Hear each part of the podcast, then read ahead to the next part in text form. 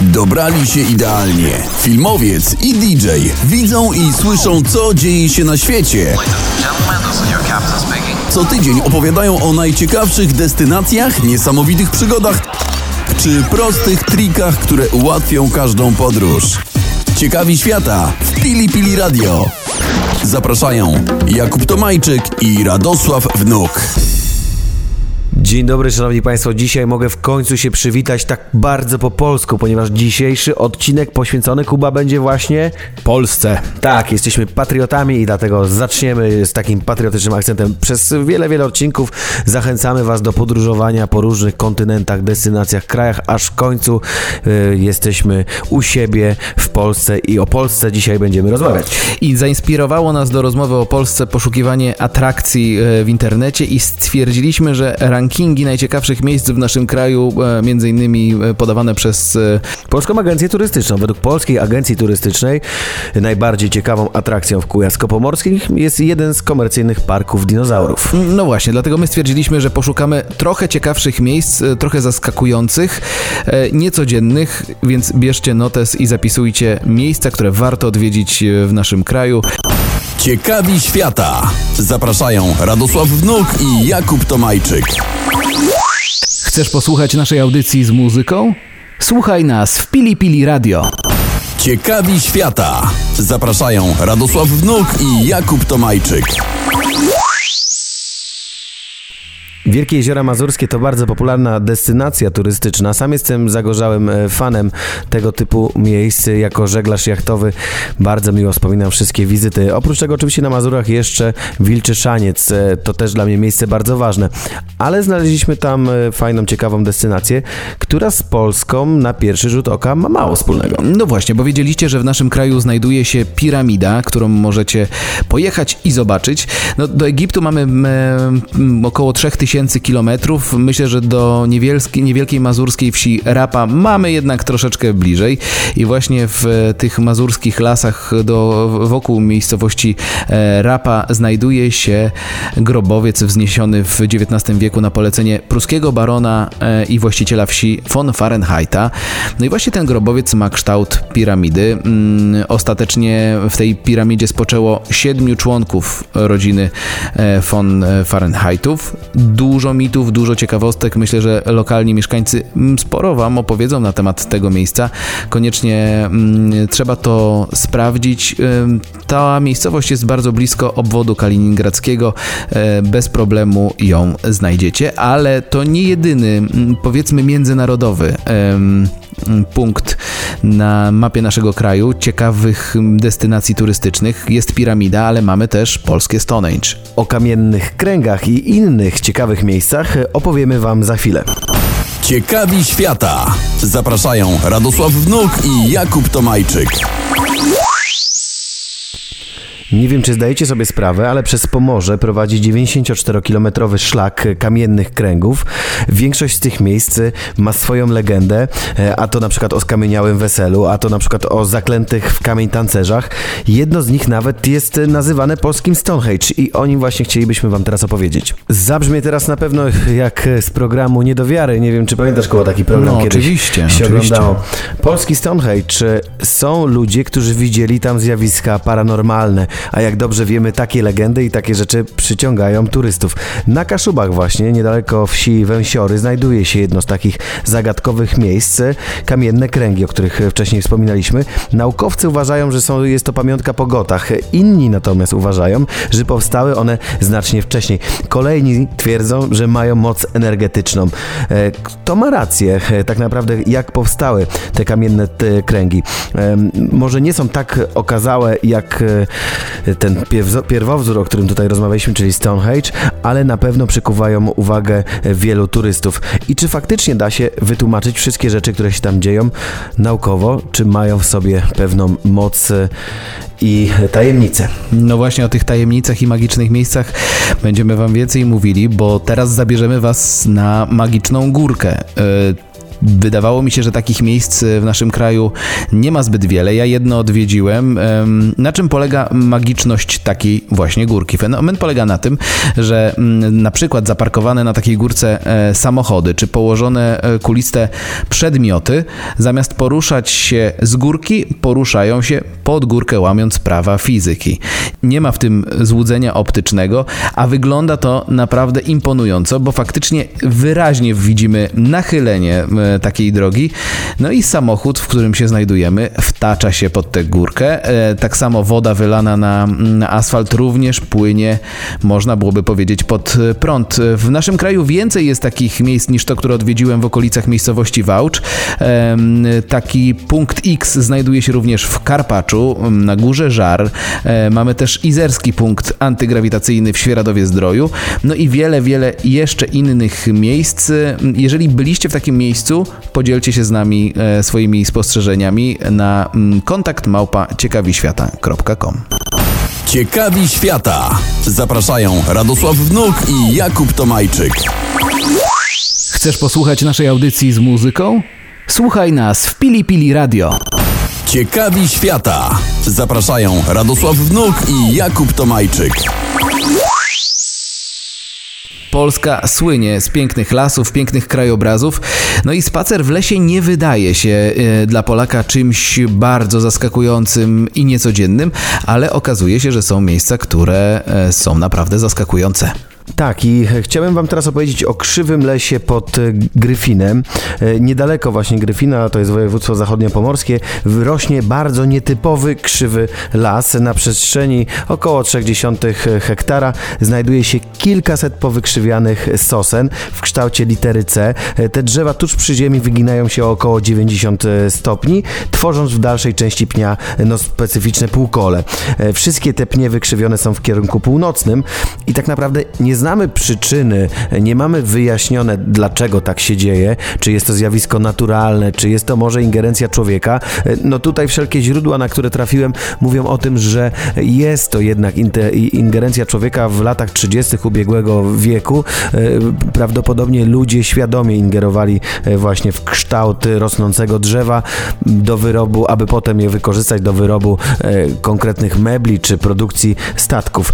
Współcześnie ten krzywy las pod Gryfinem, do którego Was serdecznie zapraszam, jest uważany, jest uważany za pomnik przyrody, więc mamy nadzieję, że żadnych e, mebli i żadnych statków już z tego budować nie będziemy. A jeżeli dysponujecie maską, rurką albo całym zestawem do nurkowania, to koniecznie odwiedźcie las podwodny. E, Jezioro Pile na Pojezierzu Drawskim e, obok Bornego Sulinowa to miejsce, e, gdzie znajduje się zatopiony las sosnowy. No, legendy znowu w takich miejscach naturalnie, że się pojawiają. W tym przypadku legenda głosi, że Niemcy tam mieli mm, posiadać bazę miniaturowych łodzi podwodnych, która to baza została przez nich wysadzona, no a las zapadł się pod wodę.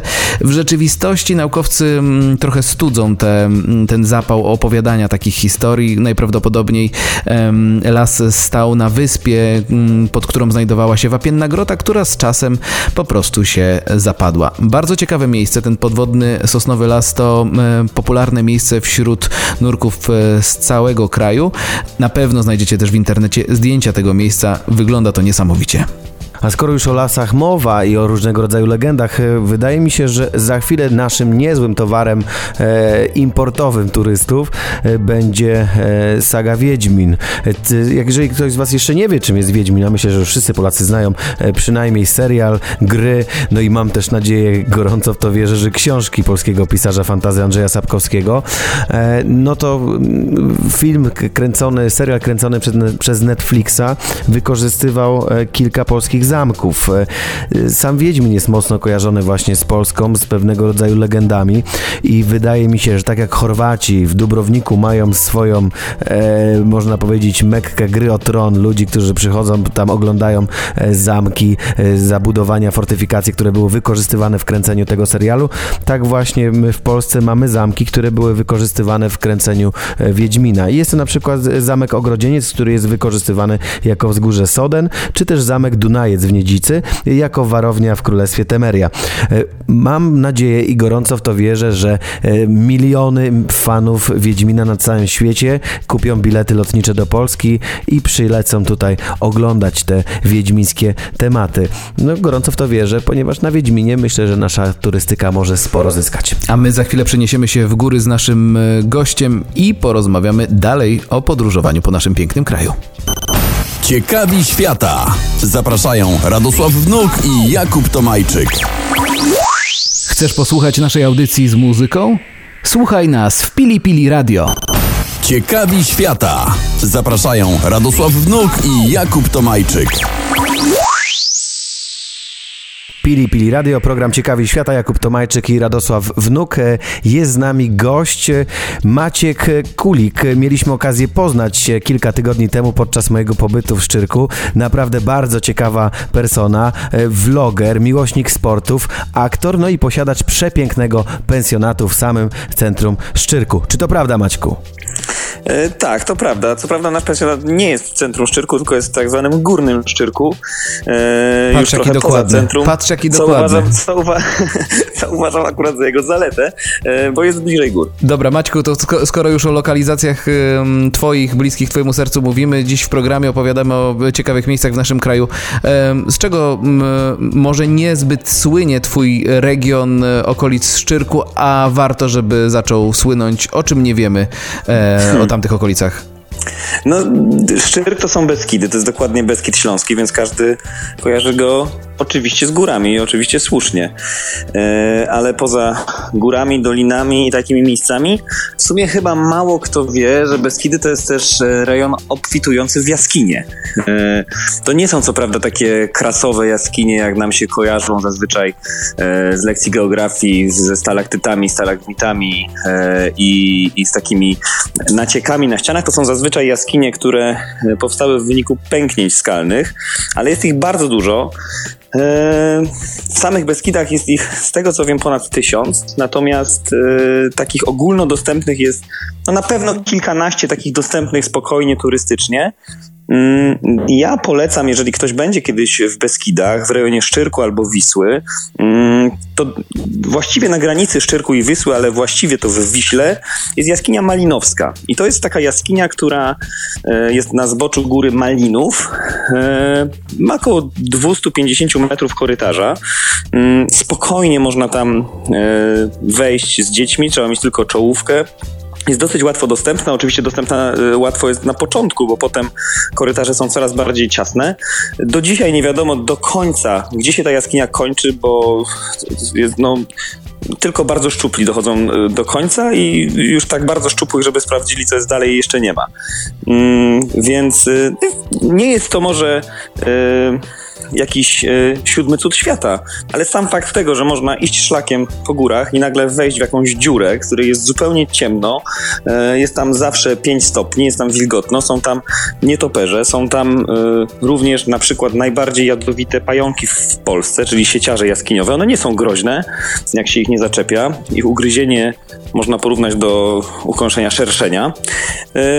No to uważam, że jest to y, Trochę super zachęciłeś, trochę odstraszyłeś. Ale niektórych to może właśnie zachęcać, tego typu survival i lekki extreme. Myślę, że taka jaskinia ma pewnego rodzaju levele, tak y, zaawansowania. Można, zam, można tam zanurzyć głowę, ale można też zanurzyć się całego siebie i później, tak jak powiedziałeś, y, Dokładnie tak. Właśnie tą przyjemność można końca. Tysiąc jaskiń. Ty- Tysiąc jaskiń całkiem nieźle. Jak będę kiedyś poszukiwany, to z powrotem wrócę do Szczyrku i się w którejś z tych jaskiń e, pojawię. Góry. Na, myśląc o górach, e, myślimy zawsze o, o nartach, ale też myślimy o górach latem. E, wiem, ty mi opowiadałeś o Szczyrku, że ten Szczyrk nie musi być kojarzony tylko i wyłącznie z zimowym szaleństwem. E, również latem Szczyrk ma wiele e, do zaproponowania. Chciałbym z porozmawiać o zjazdach na rowerach. Jak to u was funkcjonuje, jak to wygląda? Tak, no jakby tu rzeczywiście, e, rzeczywiście mm, Szczyrk, że- może dalej nawet Bielsko-Biała i potem Szczyrk są takim e, ostatnio rejonem niesłychanie popularnym wśród, e, wśród rowerzystów. I to takich rowerzystów, to, to się nazywa kolarstwo grawitacyjne, czyli po prostu zjeżdżanie w dół, downhill. Ale to nie ma w tym nic ekstremalnego. Oczywiście znowu można sobie ten poziom trudności dozować.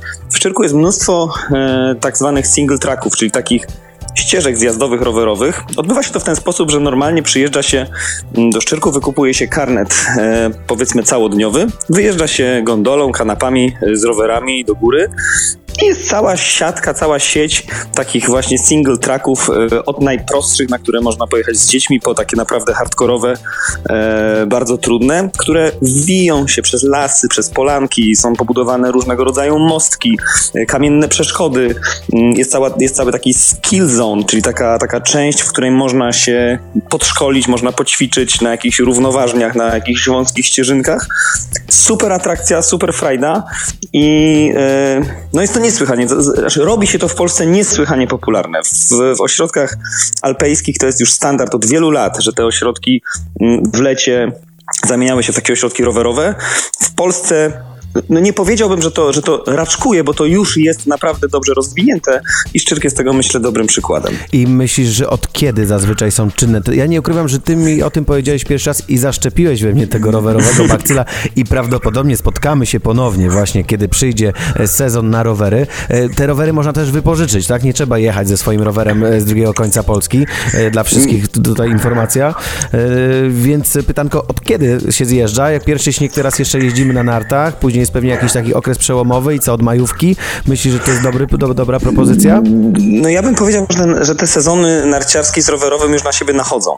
Eee, rowerzyści tutaj w okolicy ci najbardziej zapaleni jeżdżą cały rok, jeżdżą nawet po śniegu, eee, ale, ale myślę, że kwiecień to już jest czas, gdzie spokojnie można, można jeździć na rowerach. Tak jak, tak jak słusznie tutaj wspomniałeś, eee, jest dużo wypożyczalni. W wypożyczalniach są też rowery elektryczne, eee, które pozwalają właściwie bezwysiłkowo, zamiast e, korzystać z tej infrastruktury, infrastruktury kolejkowej, pozwalają wjechać na rowerze elektrycznym do góry zupełnie na luzie, a potem zjeżdża się na dół jak na, jak na każdym innym rowerze. Yy, I wypoży, wypożyczalni można dostać cały komplet sprzętu, rower, kask, yy, jakieś ochraniacze. Yy, Ta infrastruktura jest naprawdę dobrze rozbudowana i to jest, ja jestem akurat lokalnym patriotą szczyrkowskim, ale to jest również yy, okolice, okolice Szczyrku, Bielsko-Biała, Góra Żar, tych tras zjazdowych w Wiśle są, no jest ich bardzo dużo. Wspomniałeś o rowerach elektrycznych, które na zachodzie są wyjątkowo popularne. Jak z popularnością e, właśnie takich wycieczek rowerowych na rowerach elektrycznych? Bo też warto powiedzieć, że ws- wspominaliśmy dzisiaj o dawkowaniu sobie e, trudności. No to rowery elektryczne są do tego idealne, bo możemy się tylko wspomagać e, silnikiem elektrycznym, e, dostosować sobie stopień tego, mm, tego wspierania. E, Jak z popularnością rowerów elektrycznych? Dużo jest punktów, które je oferują, dużo jest wycieczek przygotowanych specjalnie dla, dla kolarzy elektrycznych.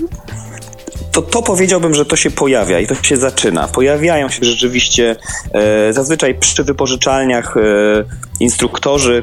E, no, kolebką takiego, takiego kolarstwa e, górskiego jest, e, jest Enduro Trace. To jest, to jest firma, która rozpoczęła budowę ścieżek rowerowych w Bielsku Białej i w tej chwili budują te ścieżki wszędzie e, w Polsce i nie tylko i mają również e, taką szkołę e, i szkolenia, ale to jest nie tylko Enduro Trace, ona jest taka najsłynniejsza i najstarsza, mm, jeśli chodzi o szkolenie i budowę tych ścieżek, ale tych, tych wypożyczalni, które wypożyczają rowery elektryczne, które organizują wycieczki jest coraz więcej, ale tu rzeczywiście jeszcze, jeszcze wrócę, wrócę do tego, od czego zacząłeś, bo ja w tym roku e, jakby mam namacalny dowód tego, że to jest e, dostępne i, i popularne, ponieważ moi rodzice, e, którzy są, no, no nie powiedziałbym, że w podeszłym wieku, ale Starsza no nie są młodzież. w wieku.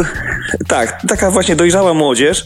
Mm, po raz pierwszy najpierw wypożyczyli sobie rowery elektryczne i tak, się- tak się im spodobało, że mają już w piwnicy dwa swoje elektryki i zamierzają w tym roku mm, intensywnie je używać. Bo to też jest fajny sposób na spędzanie mm, czasu wielopokoleniowo, bo osoby, które mają mniejszą e, kondycję, gorszą kondycję, mogą dotrzymywać tempa w wjeżdżaniu pod górkę tym, którzy są bardziej wytrawnymi kolarzami, więc to faktycznie fajny pomysł na spędzanie czasu, czy to właśnie z rodzicami, czy na przykład g- w gronie przyjaciół, którzy no nie wszyscy są sportowcami. Razem z Tak, ja to, Śmiało, ja to śmiało, widzę.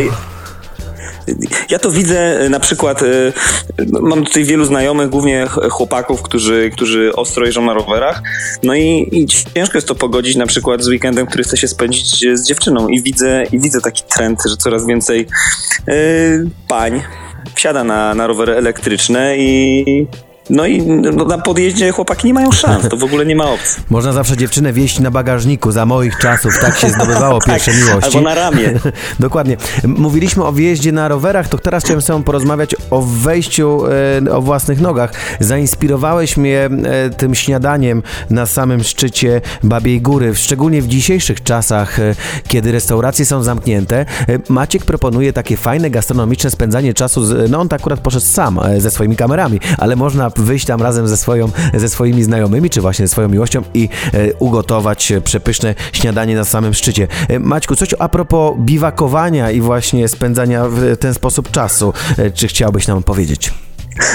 Tak, no tu rzeczywiście y, y, ja w jednym z odcinków mojego vloga, ten vlog nazywa się Dajesz, Dajesz, yy, można go zobaczyć na YouTubie, no, pokazuje, że, że góry generalnie są e, dostępne i pozwalają na czasami takie nieoczywiste e, formy spędzania czasu.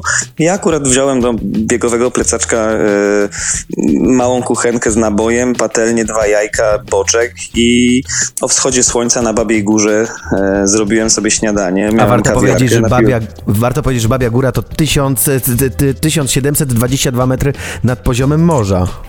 Tak, tak. To nie No jest wcale najwyższy tak szczyt. Bez, to jest najwyższy, najwyższy szczyt mm, Beskidów w Polsce. E, więc rzeczywiście e, jest to kawał góry. No i też wschód słońca na Babiej Górze to jest takie.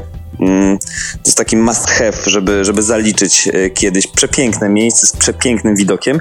No i rzeczywiście, tu, tu, tutaj w tym momencie to, jest bardzo dobry moment, żeby o tym powiedzieć, ponieważ e, a propos biwakowania. E, Od 1 maja w Polsce chyba to się nazywa, wchodzą takie przepisy w życie, które obligują każde nadleśnictwo w Polsce do tego, żeby wyznaczyło na swoim terenie miejsce do dzikiego biwakowania. I z tego, co, z tego co wiem, tutaj mogę, mogę palnąć jakąś gafę, ale z tego co wiem, to na takim dzikim miejscu, aha, bo tu warto w tym momencie zaznaczyć, że do tej pory takie dzikie bywakowanie w lasach, na terenach leśnych, a głównie takie tereny są e, w górach, biwakowanie było zabronione. Mm, można to było robić na jakichś prywatnych polach, na kempingach, ale stricte w lesie, w górach, no generalnie nie można było biwakować. Od 1 maja każde nadleśnictwo musi wyznaczyć miejsce do dzikiego biwakowania. Może tam przebywać równocześnie, z tego co kojarzę, chyba 9 osób na maksymalnie dwie doby. Więc od 1 maja będziemy mieli, uważam, w Polsce znakomite warunki do tego, żeby wziąć sobie hamak, yy, wziąć namiot, wziąć kuchenkę i ruszyć w góry i w Lasy. lasy. Obyśmy w tych lasach zachowali porządek i obyśmy zachowywali się w tych lasach jak należy e, podczas takiego obcowania z naturą. Gorąco to wierzę, że Polacy, tak jak uczą się biwakowania, tak samo uczyć się będą takiego savoir vivre leśnego. E, dajesz, dajesz, chciałoby się powiedzieć. Maćku, bardzo serdecznie Ci dziękujemy za tą rozmowę i bardzo, bardzo ciekawą opowiastkę o Twoich e, krainach. Polecamy Twojego vloga. No i ja gorąco liczę na to, że my się spotkamy na żywo w Twoich rejonach, na rowerach e, już e, we wiosnę, a może w lato. Dzięki Ci serdeczne. Wielkie dzięki i serdecznie zapraszam. Ciekawi świata. Zapraszają Radosław Wnuk i Jakub Tomajczyk. Chcesz posłuchać naszej audycji z muzyką? Słuchaj nas w Pili Pili Radio. Ciekawi świata. Zapraszają Radosław Wnuk i Jakub Tomajczyk. Cudze chwalicie, swojego nie znacie, chciałoby się powiedzieć, albo przypowiem jeszcze jedno przysłowie, że Polacy nie gęsi i swój język mają. E, Taki był cel tego odcinka. Chcielibyśmy wam pokazać, że wcale nie trzeba szukać po innych kontynentach, e, wylatywać gdzieś tam bardzo, bardzo daleko, bo my w Polsce mamy też piękny, naprawdę krajobraz. No i dodamy, że ta audycja nie jest sponsorowana przez żadną spółkę finansowaną z pieniędzy Skarbu Państwa, więc y, to jest tylko i wyłącznie nasza inwencja. A jeżeli szukacie ciekawych międzynarodowych miejscowości miejscowości w naszym kraju, to e, mamy Szwecję, mamy Szkocję. E, jesteśmy tego em, przykładem, że ja wychowywałem się w miejscowości Szwecja, Radek w miejscowości Szkocja. Międzynarodowo również w naszym kraju może być. E, Będzie też międzynarodowo za tydzień w programie Ciekawi Świata. Bardzo dziękujemy za dzisiaj. Dziękujemy, ja się międzynarodowo pożegnam. Bye bye, do zobaczenia za tydzień. Cześć. Ciekawi świata. Zapraszają Radosław Wnuk i Jakub Tomajczyk. Chcesz posłuchać naszej audycji z muzyką? Słuchaj nas w Pili Pili Radio. Ciekawi świata. Zapraszają Radosław Wnuk i Jakub Tomajczyk.